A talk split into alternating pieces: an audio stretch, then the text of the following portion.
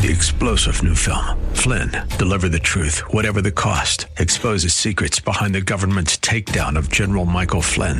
Flynn knew what the intel world had been up to. He ordered the first audit of the use of contractors. This set off alarm bells. He told the truth. He was the most dangerous person for Donald Trump to hire. They had to get rid of Flynn. Flynn, deliver the truth, whatever the cost. Available now. Watch it today. Go to salemnow.com. Salemnow.com. If we look to the answer as to why for so many years we achieved so much, prospered as no other people on earth, it was because here in this land we unleashed the energy and individual genius of man to a greater extent than has ever been done before. Those who say that we're in a time when there are no heroes, they just don't know where to look.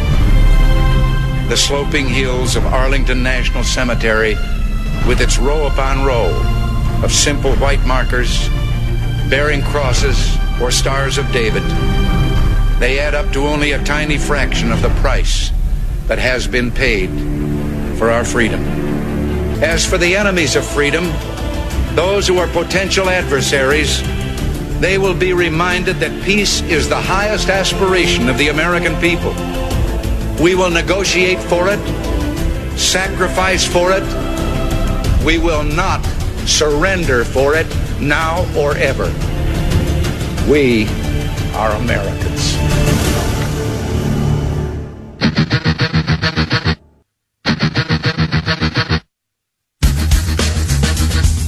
This is the Bob Frantz Authority on AM 1420. The answer. Yes, indeed it is. And a great morning, 10 o'clock. Thanks so much for joining us on this Tuesday, the fourth morning of the second month of the year of our Lord 2020. Do the uh, Democrats have any results yet? I've been doing a I've been doing a radio show, so I haven't been paying attention. Do the Democrats have any earthly idea who Iowa voters chose at their caucuses um, to have a victory heading into New Hampshire? I didn't think so. And yet, as uh, Rob Frost and I discussed, and as Brad Parscale said, and these are the people that want to run your health care. can't run a small caucus in a small state, uh, but they want to run uh, virtually every aspect of your life through healthcare and beyond. Uh, joining us now is our good friend on this Tuesday. Happy Kirsanow Day is what we call it. Peter Kirsanow is a member of the United States Commission on Civil Rights. He's a Cleveland attorney. He's a best-selling author. He's a wonderful speaker and a damn good uh, sports fan as well. Hey, Peter Kirsanow, how are you? Doing great, Bob. Just next week, only next week, will be spring training already. Pitchers and catchers in 51 days until opening day. I knew you would know that. Uh, did you see the pictures of Baker Mayfield this offseason? No. Uh, other than the, the commercials, he was po- no he he was at a Super Bowl party or get together or whatever, either on a beach or in a pool or whatever, with Saquon Barkley and a couple of other guys and they were all shredded except for Baker Mayfield, who has suddenly developed a dad body. Um, he is portly to be kind. He's portly, Peter Kirsanow. He just had a terrible sophomore season, and instead of hitting the gym and making sure he's in the best shape of his life to bounce back from that, he looks like he has spent the uh, off season in a beer cooler somewhere. yeah, it's distressing, you know, especially yeah. in contrast with uh, Patrick Mahomes. Uh, boy, oh, right? oh boy, you know, because uh, they're really contemporaries. Boy, they better get. You know, look, I, he he should come to my house. I've got all the equipment. You know, I'll get him in shape. Oh lordy, I, I, you know I'm just so frustrated right now with everything. The Cavaliers are just an abomination. The Browns, uh, I'm not sure what they're doing with their front office. I don't know if I like with this whole analytical thing, but anyway. All right, Peter Kirsanow let's pivot to uh, more important things. Um, and the first one is this: in the closing argument yesterday made by the Democrats, uh, the House managers, the lead impeachment manager for the Democrats, Pencil Neck Schiff, said this If abuse of power is not impeachable, even though it is clear the founders considered the highest of all high crimes and misdemeanors, but if it were not impeachable, then a whole range of utterly unacceptable conduct in a president would now be beyond reach. Trump could offer Alaska to the Russians in exchange for support in the next election, or decide to move to Mar a Lago permanently and let Jared Kushner run the country, delegating to him the decision whether to go to war. Pete, is Adam Schiff on drugs? I hope so, for his sake. I mean, you know, what that would be the best explanation. But what what we have to ask ourselves really are we on drugs to be accepting any of this? Now, the media, at some point, you would think they would have enough self respect that they would stop after three years of Adam Schiff's lies and fantasies. And I mean, they're they're proven lies. We've got them. I mean, he's repeated it over and over and over again. And you know, if I were a media person, even if I, you know, I'd hope that I would be as unbiased as possible if I'm a straight news reporter as opposed to a commentator.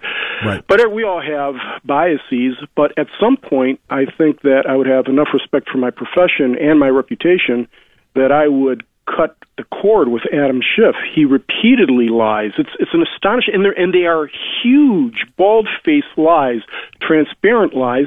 But he doesn't get called on it, and the the Democrats will follow him off the cliff. So so be it.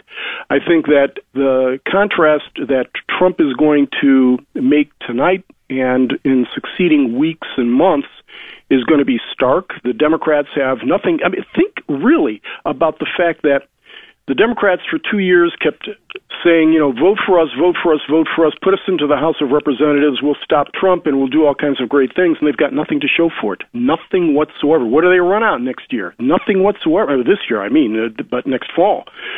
So uh, you're right. I mean, uh, Adam Schiff is a. Uh, I, I think he's damaging the Democratic Party. I have no problem with that. But what I am troubled by is that this kind of performance by a House manager, the lead House manager, in one of the most grave political proceedings that the Constitution can contemplate, uh, does damage. It may not be readily apparent, it may not be visible, but it does you know, it's, it's death by a number of cuts. It does a lot of damage to the constitutional structure in a republic, and now who knows what's going to happen in the future with respect to impeachment. So, uh, Adam Schiff may be a comical character, a comical-looking character. Obviously, he is the subject of considerable considerable derision and parody by a number of shows and, and comedians. But uh, he is also a troubling, a troubled and troubling individual. Peter Kirsanow is our guest. He, uh, we are talking about impeachment. We're talking about acquittal. By the way, we're having a, a, party tomorrow because there is going to be an acquittal. The only question really is whether or not it will be bipartisan. Joe Manchin, uh, Peter Kirsanow, said yesterday that he would like to offer censure because he doesn't believe that, that, that removal from office and conviction is appropriate, but he doesn't like the president's conduct. He just thinks maybe a censure is more appropriate. That indicates to me when censure is not acted upon, that he is going to vote to acquit because he cannot bring himself to vote to convict on these uh, flimsy charges and this lack of evidence, and also to green light and approve and sign off on all of the lies and the uh, terrible conduct of the uh, uh of his uh, Democratic colleagues on the House side. So, do you agree that tomorrow, when the acquittal happens, and it will, uh, that, that it will be bipartisan, Manchin and anyone else? I think there will be a few. It's hard to predict who it will be. I do think it's Manchin's one of them. Doug Jones probably another one. There's been some speculation about Kyrsten Sinema, who has been very surprising. I have to say, um, she's done a lot of things that uh, I approve of. Uh, it, uh, you know, she came across, I thought, during the uh, race against McSally as a little bit of a left wing crank but she has been a relatively, for somebody on the left side, relatively reasonable person. Um, you know, maybe one of the most reasonable Democrats. I know that's not a high bar, but um, she's been surprising. So yeah, I, I agree. I think there are going to be some Democrats who defect. Um, we know that Mitt Romney is going to vote uh, for impeachment or to to impeach or remove. I don't know who know. I don't know what the the uh, what, what he's finally going to end up doing. But I think Romney is going to be the only Republican to vote against his caucus. And you think he will vote Democrat. to convict? You think he will I, vote to convict? I think he will. I think he's painted himself into a corner. I know he's been getting considerable pushback. Let's face it. Outside of Oklahoma, Utah is generally considered the reddest state in the union, and I know that there's been considerable disquiet among Utah Republicans and others about Romney's behavior. And let's face it, regardless of it's whether it's Utah Republicans, Romney's behavior over the last three years has been appalling. It truly has. He has, um, first, he came out against Trump during the primaries, and that was okay. A lot of us had concerns about Trump, and, you know, he was laying out a case against Trump. You know, at the time, many of us may have been supporting another candidate during the primaries. But then, immediately after Trump wins, he almost literally grovels to Trump for an appointment, principally to Secretary of State. And he's saying all kinds of nice things about Trump. And when he didn't get that, he turned against Trump again. And then he keeps he keeps this charade going on where that you know if it looks like he may gain some favor with Trump, he praises Trump. And but for the last year or so, he's been doing nothing but um, you know uh, I think disparaging Trump and doing things against the interests as trying to set himself up as the so-called reasonable Republican, uh, trying to get um, you know strange new respect from the Beltway. That's never going to happen, Mitt. If you no. haven't figured that out when you ran, uh, I don't know what is wrong with you. So. I've got a lot of problems with Mitt Romney. Many of us supported him back in 2008. We thought that, or 2012, I'm sorry.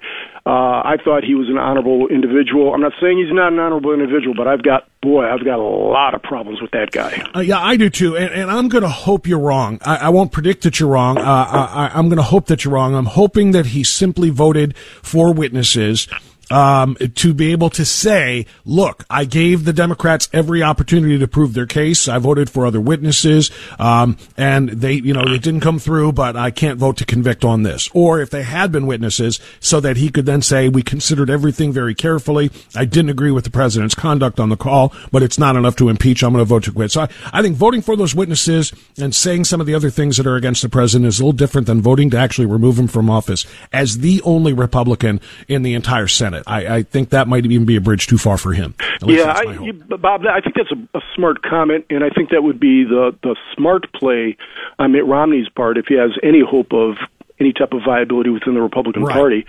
Um, but I, I, you know what? I think he's kind of painted himself into a corner. I don't know what he's going to. Well, let's see what happens. Let's. See. I hope. Yeah. I think your your analysis is a smart one. I agree with you. Any chance that he does a Bill Kristol? You saw what Bill Kristol did yesterday, right? I'm telling you, Trump drives some people absolutely batty, and that's what I mean about Romney. I have no idea what's going on with some of these individuals, and there have been a number of people whose true colors have been revealed. And Trump has demonstrated that the kind of go along, get along individuals within the Republican Party, usually inside the Beltway, they are staunch Beltway denizens but these guys were never really conservative to begin with, and you know I say good riddance. Um, if we can't rely, and I don't mean that you've got to walk in lockstep or march in lockstep with Donald Trump or any Republican. That's not the point. But we'd like to have at least some some consistency and a rational explanation for why all the things that you were clamoring for and begging for for the last 30 years, ostensibly the things you were clamoring for, that are being delivered by Trump like no other president in history, is now inconsequential because Trump happens to have, you know, tweets that you disagree with. Right. You have to really wonder about how strong a conservative or what their constitutional principles were to begin with when they can so easily discard them in the face of the guy who's delivering more than any president in our lifetimes. So, you know, I, I've got no. I, frankly, I I try not to think about the Bill Kristols of the world, and I think we've got to move beyond many of those. But let me th- let, me, let me ask you to think about him for one more second here. We got a break coming, so make this short, but just real quick. My friend Dr. Everett Piper. Do you know Dr. Piper? Uh, from I don't know him personally. No. Okay, you know of him. I know I'm sure. He tweeted yesterday in response to this, it is stunning that at Bill Kristol actually thinks the party of at Ilhan, which is Omar, at Rep AOC, and at Rashida Tlaib is more favorable than that of at real Donald Trump. Socialism over a free republic? Stunning. That's what he's saying. Anybody that is willing to side with the Democrats, much less become a Democrat because they don't like Donald Trump, is saying that I believe in socialism, that that would be better than capitalism and, and free markets and huge success and jobs, et cetera, et cetera, right. that have been, that have been, you know, that have been the result of the Trump presidency. I am willing to literally give up all of that the, the, the, the, Constitution, the First Amendment, the Second Amendment, reproductive uh, uh or uh, uh, uh pro life uh, policies, all these other things. I'm willing to go to the other side because I hate Trump that much. That's an astounding thing. It is. It is. you're exactly right, and I think Dr. Piper is right. Has he been paying attention to what the Democrats have been saying? Yeah, yeah right. That it, it, would seem that he is not. And you know, this is what TDS is, Peter. TDS, Trump derangement syndrome, is exactly that. Were they really not listening to anything else other than Trump so that they can see what outrages them next? They're all members of the PPO, the Party of Perpetual Outrage. They might as well declare it, which is exactly what Kristol just did. Peter Kirsanow continues with us right after this.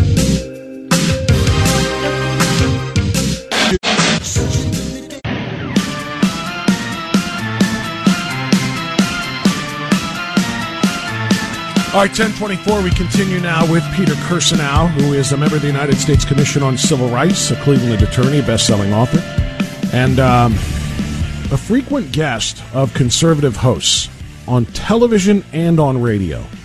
And that is my way of leading into the Rush Limbaugh news. Peter, have you ever had occasion to uh, speak with uh, El Rushbo? No, I have not. Although um, one of his close associates, um, Bo Snerdley, uh, used to work with me when I ran a think tank in Washington, uh, but I'd never had direct contact with Rush. Uh, okay. Emails, and he has graciously, even without my knowledge, sometimes read from things that I have uh, posted on various, uh, uh, like National Review or someplace else. But right. uh, Rush Limbaugh is, boy, uh, it's difficult to overstate his contribution to conservatism. And I know for a lot of your listeners, for a lot of conservatives across the country, um, he really helped me think and organize my thoughts related to conservatism more than I think any one single individual other than my own parents. So all the reading I've ever done, you know, whether it be classical reading, whether it be more contemporary, the William F. Buckleys of the world, uh, the Hayeks of the world, von Mises, and anyone else, Rush Limbaugh really helped me think through my conservatism more than anybody else, and I've been listening to him since the very beginning. I'm so glad I asked you about that because the way you phrased it is so important. When I talked about his announcement yesterday um, of his uh, advanced lung cancer, um, I, I, I, praised his contribution to conservative talk radio, and, and, and his contribution is the fact that he's the OG. He like invented it. He invented the format. He perfected the format over the course of years. Um, he's the reason we have the, I think, the best conservative lineup in all of radio when I talk about Hewitt and Prager and Gorka and Elder and Sekulow and Gallagher and so on. I, I think we have the best uh, overall, top to bottom, but we are all in his shadow, and we have all we all have him to thank for this. But I was just speaking of the industry and of the medium. You, I think, correctly defined it. He ha- had more to do with the advancement not of conservative talk radio, but just conservatism the way people think, the opening of eyes to a different ideology and a way to approach things that maybe nobody had ever th- thought of before, because he has such a way of articulating those viewpoints that make it easy for advanced political experts and lay people to follow, uh, you know, equally well. I think that's such an important point, Pete. Couldn't agree more. Uh, you know, the, fact of the matter is, you know, you do some thought experiments, and I've thought about it for a long time. Well before he made this announcement, I'm sure many of us, those of you in the audience and, and, and you, Bob, have thought about what happens if and when we don't have a Rush Limbaugh anymore. And we get a little sense of trepidation. I really believe, and I don't know that this is overstating it, and I'd like smarter people to really think about this a little bit more, but I'm not sure we would be where we are today in terms of conservatism, in terms of, you know, even with the Trump presidency, which is not standard conservatism, but has delivered more conservatism, in my estimation, than any president of my lifetime. I don't think we'd be where we are today. Consider where we would be without a Rush Limbaugh. He did it substantively, but it was also his style. He made conservatism cool and funny, and we'd made fun of, instead of being made fun of as had been in the old days. I mean, he made it easier to make it fun of the status quo of liberalism inside the beltway folks people on on in the media and he defined conservatism for those of us, you know, for those of us who didn't spend our lifetimes reading, you know, as I mentioned, von Mises, Hayek, you know, all those folks, um, he made it understandable. It truly was like a master's course in conservatism. The guy is exceptionally bright. Um, I've had a, an opportunity to meet some of his family members. I've never met him. Uh, the entire family is is extremely bright. You know, he talks about his father all the time and what the guiding principles his father provided. Uh, it, it's it's a what a tremendous contribution he made, and also he has spawned folks like you um, and the other individuals that you mentioned who are so important to maintaining and advancing conservatism, and also pure entertainment. Rush says he's a broadcaster first. He's not out here trying to, you know, be a politician or anything else like that. He always says that he knows his limitations. Um, I don't know that he has any limitations. Uh, agreed. Yeah. What, what limitations? Uh, there's nothing he doesn't do well. I mean, because you're right. He's funny uh, and entertaining, as well as being illuminating and and educational and informative to the masses. He just he does. He blends entertainment with education and information better than anybody's ever done it. And you're right. He's the reason I have this show. He's the reason why so many others all across this country do what we do because he is the true pioneer. He blazed that trail unlike uh, anybody else has ever done anything quite like it. Uh, so yeah, we are all, of course, going to pray and, uh, and and give the very best wishes for a full and complete victory over this lung cancer he is dealing with. I don't know what the prognosis is. He called it advanced, so it is clearly going to be a mountain that he's got to climb. But um, if he attacks it the way he uh, he does his job and uh, uh, his passion and support for this country, then he'll climb that mountain, and uh, and we'll all be there to help him. All right, Peter, we're going to get a time out here for news. I'm glad you've got one more segment in you because I want to talk about the State of the Union address tonight and what we can expect there from your point of view, and also the train wreck. The sloppiest train wreck in history is what Brad Parks, Parscale called Iowa last night, run by the Democrats. I want to get your thoughts on that as well as we continue on AM 1420 The Answer.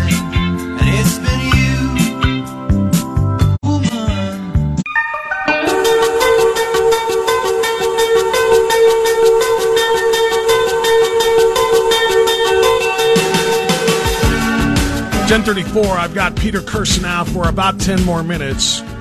That is good fortune for all of us. Uh, Peter, of course. By the way, Pete, um, it's a travesty. Uh, it's unacceptable that you have not had um, an opportunity to visit with Rush on his program. I hate sharing you, to be honest with you. I kind of get a little jealous whenever you're on any of the other shows because I'm like, hey, that's my guy. I have him on every week. You you, you got to ask me if you can borrow him. But I would share you with Rush because I, although I think radios would explode seriously, there would be so much knowledge flowing from a conversation between the two of you out speakers that radios would just. Uh, they couldn't handle the pressure of that. But uh, that's you got to get on the phone with your uh, with your buddy Bo and uh, and make that happen because I would love to listen to a conversation between the two of you. It'd be a lot okay. of fun. I darn, darn right it would. Uh, okay, uh, Peter Kirsanow, I want to get to tonight. Uh, there's all kinds of uh, State of the Union watch parties going on tonight. I want to make sure I promote those, by the way, including the big one um, uh, hosted by the Cuyahoga County Republican Party in uh, Strongsville at um, the Brew Garden at South Park Center, starting at six thirty tonight with the. Um, uh, training session and then the uh, MAGA meetup at 8.30 and watch the State of the Union together. It's a great opportunity to do that. Pete, what kind of a tone does President Trump take tonight in the State of the Union? Is it the victory lap of all of the which he deserves of all of the wonderful things that we have seen uh, in the three years of his presidency? and I won't list them all because we could do that forever. Uh, or do you think he does what he likes to say he is, and that is some counterpunching? Um, he's had to sit there and listen to Adam Schiff lie about him on the Senate floor during this trial, during uh, press conferences during the House impeachment inquiry and the articles. He's had to sit there and listen and not be able to do anything except tweet back. Now he has the attention of all of those senators and House members and tens of millions of Americans on live television. Do you think he goes after him, or does he try to take the high road? You know, uh, Trump's his own person, as we all know. yeah. you know, I, you, you know, in the in the past, whenever a Republican or any president would present a State of the Union address in contrast to some momentous occasion that had just transpired, it was almost predictable how that person would react, and almost universally, we would expect that they would take the quote unquote high road, whatever that means. Uh, with Trump, you don't know, and I think you know a lot of talking heads are saying Trump is probably simply going to be a little bit more low key, not counterpunch, stick with his record because the record is phenomenal. It's going to take him a long time to go through all the accomplishments, but he's Trump, and even though he's un- unpredictable, I think there's a fair probability he's going to counterpunch a little bit. I don't know that he's going to be as acerbic as he typically is with his uh, tweets, but uh, it wouldn't be Trump. I I think is it smart us- though, Pete? Is it smart? Would you advise him to do that if you were working with him? The only reason I ask that, I would defer to the president's judgment here, but the only reason I ask that is because his approval rating has never been higher. I think people are kind of galvanized. They're they're rallying around him because of what's been done to him. They see him as the victim. He's being victimized. His right. presidency is being compromised by all of this obstruction from within his party and mostly from without. And I think people are like, this is bullcrap what's being done to him. Does he risk sacrificing some of that sympathetic support because of what's being done to him if he then turns around and, and, and bullies back? I guess that's the only reason I would ask, the thing I would ask. I, I think it's how he approaches it, but I, no, I don't think so. I don't think he jeopardizes it because people, most people, people who are open minded, and there's an entire cadre of individuals called Democrats who have already written him off. There's nothing he can do to persuade them. And I think we're in a unique time in American history where the little sliver of individuals who are persuadable is so tiny. I think that sliver already has, to a large extent, concluded that this president has been treated like no other president in history. They look at all of his accomplishments in the big nothing burger that was presented during the impeachment inquiry in the House and then in the Senate. I mean, there's absolutely nothing there. Contrasted with Trump's deliverables, what he has accomplished in the face of the greatest resistance since the Civil War to any president. It truly is remarkable. I think Trump has, he's got a finite amount of time, of course. I mean, usually these things go for about an hour and a half or so. And as opposed to almost every previous president I can think of, he has got more accomplishments to tout than anyone else. He's got a whole list of things, and it's going to take some time to go through all those. So I think, in, just in terms of, of logistics, he's not going to have a whole lot of time to punch back. I think it makes sense to remind people in a clever way of the fact that this guy has a record of accomplishment greater than anybody of our lifetimes in the face of this incredible resistance and the impeachment effort. It could be an oblique kind of uh, you know, a tangential reference to it. It's the elephant in the room. Everybody's aware of it, so I don't think he's got a beat on it very much. But if I were advising him, I would say, look, be yourself, but understand everybody's already aware of what's transpired. Most people have made their judgments related to it emphasize what you have accomplished in the face of Democrats doing absolutely nothing. And also, you were just handed a gift last night by the Iowa caucus because it highly contrasts your record of achievement and competence, despite everybody in the world trying to tear you down, versus the Democrats can't even organize a meeting to to vote among themselves properly. They can't even get that straight. And the incompetence displayed during the impeachment inquiry, where they just crashed and burned in an embarrassing fashion. I think that speaks for itself. So I wouldn't spend a whole lot of time on it. But uh, but again, I think Trump has done very well being himself. Yeah, he really has. Let's talk a little bit more about what happened last night, Pete. It's it's. I want to read a tweet to you if I can, from Katie Pavlich. I know you know who she is, uh, and and I think this is perfectly stated the Democrats, this is what they do. Whenever Democrats can't function in a system, she tweets, or play by the rules, their response is to, Uh, isn't to evaluate incompetence, but rather to blow up that system and change the rules in their favor. The Electoral College and now the Iowa caucuses are good examples. And she is referring to Dick Durbin on MSNBC this morning calling for an end to the Iowa caucus. Quote, quirky, quaint tradition that should come to an end. In other words, we can't do it right. We can't get the outcome we want. The DNC can't tip the scales in favor of the candidate they, that they want or away from the one they don't want, which of course is Bernie. They're terrified of him being the nominee and getting crushed. Um, so, so rather than, than fixing their own selves, they just want to dismantle the system. And Katie's right. That's the same thing they want to do with the Electoral College. Right. And I think it telegraphs to ordinary individuals who may not spend a whole lot of time thinking about the details and may not articulate it, but the Democrats are, in many respects, dangerous to the, the Republic in ways that we've discussed for the last several years, Bob. But also, this is an, an example of that. As you indicated, if something doesn't go their way, they want to destroy that thing and resurrect something completely different in its place, but it's always moving in a leftward direction. The Democratic Party here, obviously the Democrats are concerned about power, they have a more difficult time corralling caucuses. It's it's a different environment than a straight primary election. So they want to have more control because they have seen what's transpired this year. They're concerned about a Bernie Sanders. They're concerned possibly about some other candidates, but Sanders is the one that gives them, um, you know, apoplexy. Therefore, they've been trying to manipulate the system so that it, you know, whether it's with Bloomberg or others, so that Sanders doesn't get a large share of the caucus. They're going to have to deal with New Hampshire, but they want to frustrate, I think, Sanders in the initial um, test in Iowa. This is a an example, I think, to the nation of why it is you don't want Democrats in charge, either from an ideological perspective mm-hmm. the problems that are associated with it, but also a sheer nuts and bolts aspect of it. If you can't get this stuff right, I think there's some validity. It's not just a flippant comment to say, you know, they, they want to control health care and they can't even get this right. Because consider, we were told just a few years ago, wasn't that long ago, that Obamacare was passed and all of our health problems were solved. Joe Biden called it a, you know, big blanking deal. Right. And just a couple of years after that, all of a sudden we got to blow up the whole system again, as you indicated, because it's not working. They can't get anything done right. The contrast with the Trump administration and the serial successes, and on major items, everything from eliminating terrorists to negotiating East deals and negotiating just blockbuster trade deals, coming up with the greatest economy in the history of the country, and on and on and on. And these guys can't count caucus votes correctly. This is really pathetic. You mentioned Biden, and I have to get a question in here on him before we go. Um, how much trouble do you think his campaign is in right now? And I asked that with, yeah, I, I, asked that with two things to share with you. One is Chuck Todd.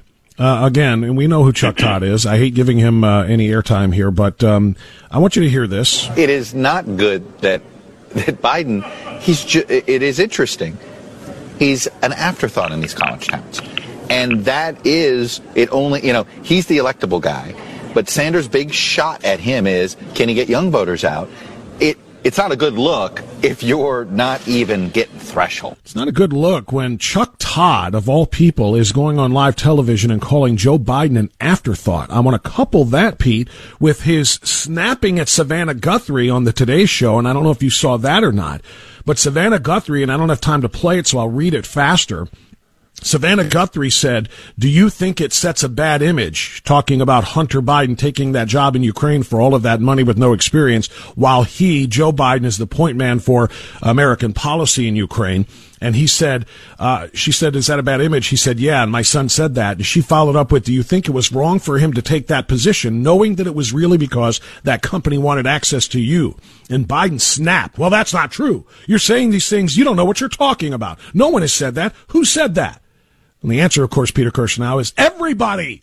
Everybody right. has said that. And even Hunter Biden admitted, no, I wouldn't have gotten this job if my last name wasn't Biden. So I'm watching a guy in meltdown mode here. He's not polling well. He's not getting uh, the support from people like Chuck Todd who are acknowledging his failures. And he himself uh, is, is, is kind of on a razor's edge here. I think his, uh, his temper is about to get the best of him. I couldn't agree more. Because the, the media is the megaphone for the Democratic Party, and they're not going to be, you know, really critical or harsh of any of the Democratic candidates. Mm-hmm. It's sometimes obscured how much problems or how many how much difficulty Joe Biden's in, but he is in a world of hurt. The impeachment inquiry did more damage to Joe Biden than it did to Donald Trump. Donald Trump's numbers have gone up, and throughout this entire inquiry, just look at the polling numbers. Biden's numbers have gone down. This has done incalculable damage to him, and he's done a lot of damage to himself simply be, because of his uh, you know incoherence, his apparent senility during the course of the campaign.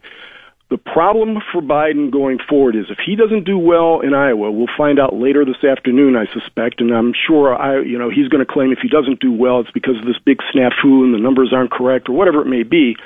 But if he limps out of Iowa, I think that again, it's a long road, but he is in a lot, a lot of trouble. And if Sanders has done well in Iowa, he will do well in New Hampshire. It's a neighboring state there. Uh, you could be looking at curtains for Biden. His one saving grace is South Carolina, where he's still polling extremely well. He has a significant base among uh, black Democratic primary voters, but that may not be enough to carry him. He has been damaged by, by the impeachment inquiry, and he's been damaged because of his performances, where he appears to be completely out of touch and very prickly. He has called a lot of people names that he's encountered. Yeah. He, he pokes people in the chest, and yeah. he says just bizarre things. It's not simply just a matter of old age.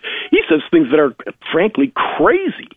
Yeah, you know, one of the other things he did in an interview with Savannah, she was talking about what kind of a, you know a platform he would have, and, and and and how nervous that might make people. And I'm paraphrasing all of that. And he said, "Well, would the third term of Barack Obama uh, make anybody nervous? In other words, I'm going to be just like I was as vice president under King Barack, um, and so it'll be just like that." He's running on his Barack Obama uh, uh, years, right. and yet Barack Obama will not endorse his own VP. Right. That think about what that says, and that's got to be, you know, he said, "I don't want his endorsement. I want to do this on my own." Bull crap. He would love to have Barack Obama's endorsement when you look at the way he's polling right now. Yeah, that's exactly right, and that's the you know the elephant in the room, so to speak. I mean, no one's talking about it. Again, you'll never hear a discouraging word from the media, but voters get it. Where is Barack Obama on this? The fact that he wouldn't endorse his own VP, guy who he's worked with for eight years, speaks volumes. And I think uh, Biden is, I, I, you know, look, I think it's a fool's effort to try to predict where things are going to go. A lot of things can happen in politics, but I'd be really surprised if Biden emerges as the um, top of the ticket for the Democratic Party. And if he yeah. does, I think Trump is going to be salivating. Yeah, and, and just to hit that one final time, uh, about three, four days ago, he was asked about it. He said he would consider Michelle Obama for his vice president yeah. and Barack for the Supreme Court. Publicly yeah, praising them, publicly praising them, almost begging for, for a return compliment from the Obamas, especially something like an endorsement, and they remain stone cold silent, which I find really, really interesting. Peter Kirsanow. Uh, Pete, I hope to see you tomorrow. I know you got to check the schedule, but we are holding an acquittal bash tomorrow uh, in Westlake at the Time Warp Bar at 7 o'clock. I know uh, your fans and our listeners would love to see you there. If we can make that happen, that would be great. Otherwise, we'll talk to you again soon. Thanks, Bob. Talk to you later. Thank you, Thank you Pete. Peter Kirsanow joining us. It's 1049. Get a final time out here and a final segment, which will be a short one coming up on AM 1420. The answer.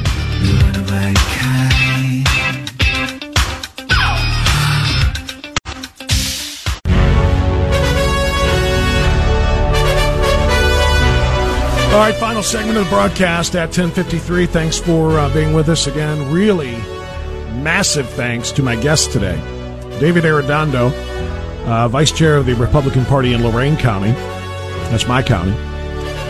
Rob Frost, Chairman of the Republican Party in Cuyahoga County, and then of course Peter Kirsanow. And uh, really, really great stuff all the way around. A reminder again of the watch parties tonight. I'm going to hit this. David tells me the watch party in Lorain County for the GOP. Uh, for the State of the Union tonight is uh, going to be at the Brew Kettle in Amherst, beginning at about eight o'clock. So uh, if you are a Lorain County Republican, you want to have some great conversation and share uh, the uh, State of the Union address with like-minded people, that's where you'll be. For the the uh, Cuyahoga County, the main one is at Strongsville. There are others. I saw there's going to be one. Jack tells me it's in Solon, I believe. There's going to be a watch party in Solon, and I don't have the location there, but I can tell you the one that Rob Frost told me about is the Trump Victory Leadership Initiative uh, hosting a State of the Union watch party and MAGA meetup in Strongsville tonight at South Park's uh, Brew Garden at South Park Center. The Brew Garden uh, training starts at uh, 6.30 for Trump Victory uh, Leadership Institute, and then uh, MAGA meetup and watching the speech together is at 8.30. So if you are planning to attend, and if you're a member of the media, rather, planning to attend, you have to RSVP. So contact the uh, uh, Republican Party of Cuyahoga County at RSVP to get there. You need permission to enter if you're going to be part of the media, and if you just want to attend it, uh, it looks like it's just free. It's free to attend. I, there was some conflicting reports I was getting that you needed a ticket. I don't think that's the case. Uh, I've got uh, nothing in all of the specifics here that I got from uh, the, the uh, GOP of uh, Cuyahoga County saying anything about a ticket. You can just go to Brew Garden tonight and be a part of that. Uh, I, I, was going to start this last segment with this song for a reason. Um, I didn't start it, but I'll get it now. You, you, if you're um, over 40, you probably know this song. Maybe over 30, I don't know. Fleetwood Mac is definitely my generation and maybe the one before me. The tail end of the to my love, took it down. tail end of the boomer rubes that are out there, as Don Lemon likes to call us, or call them. I'm not a boomer, but I guess I'm a Gen X rube. I'm giving you Fleetwood Mac here.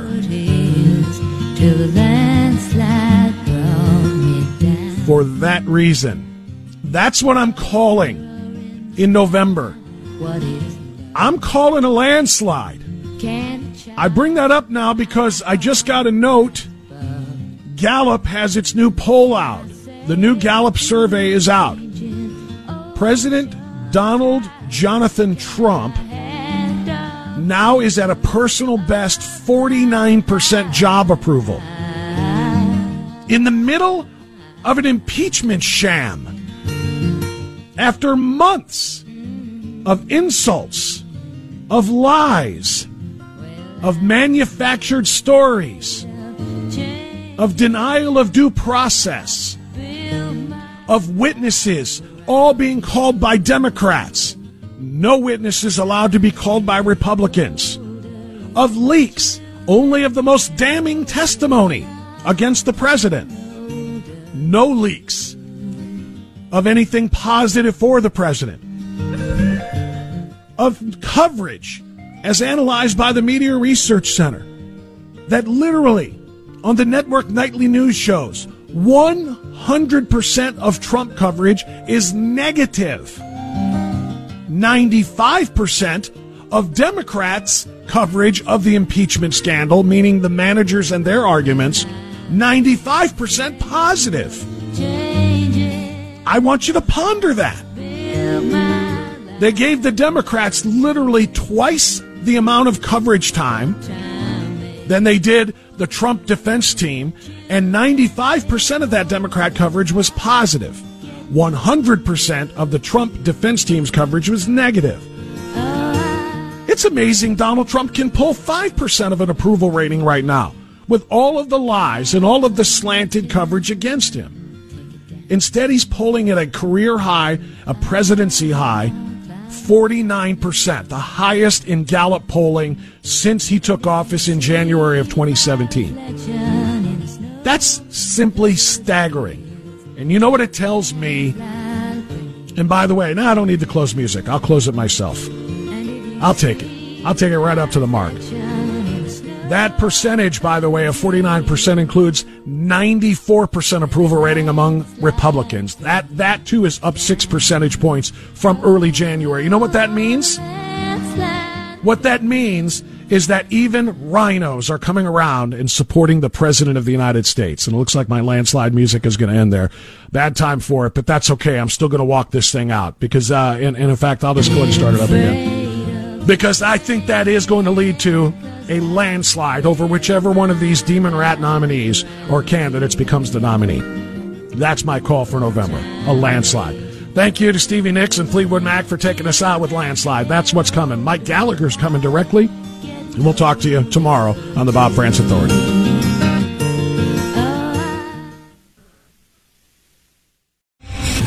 Three star general Michael J. Flynn, head of the Pentagon Intelligence Agency, knew all the government's dirty secrets. He was one of the most respected generals in the military. Flynn knew what the intel world had been up to, he understood its funding. He ordered the first audit of the use of contractors. This set off alarm bells. The explosive new documentary, Flynn, Deliver the Truth, Whatever the Cost, uncovers the facts behind this scandal. Flynn told the truth. He was the most dangerous person for Donald Trump to hire. I find out the worst enemy that I'm going to face in my life is right here in America. They took my assessment and they wanted me to change it. And I was like, I'm not changing it. They had to get rid of Flynn with in depth interviews, archival footage, and never before seen personal records of the man behind the headlines. I just felt like I was drowning. Flynn, deliver the truth, whatever the cost. Available now. Watch it today. Go to salemnow.com. Salemnow.com.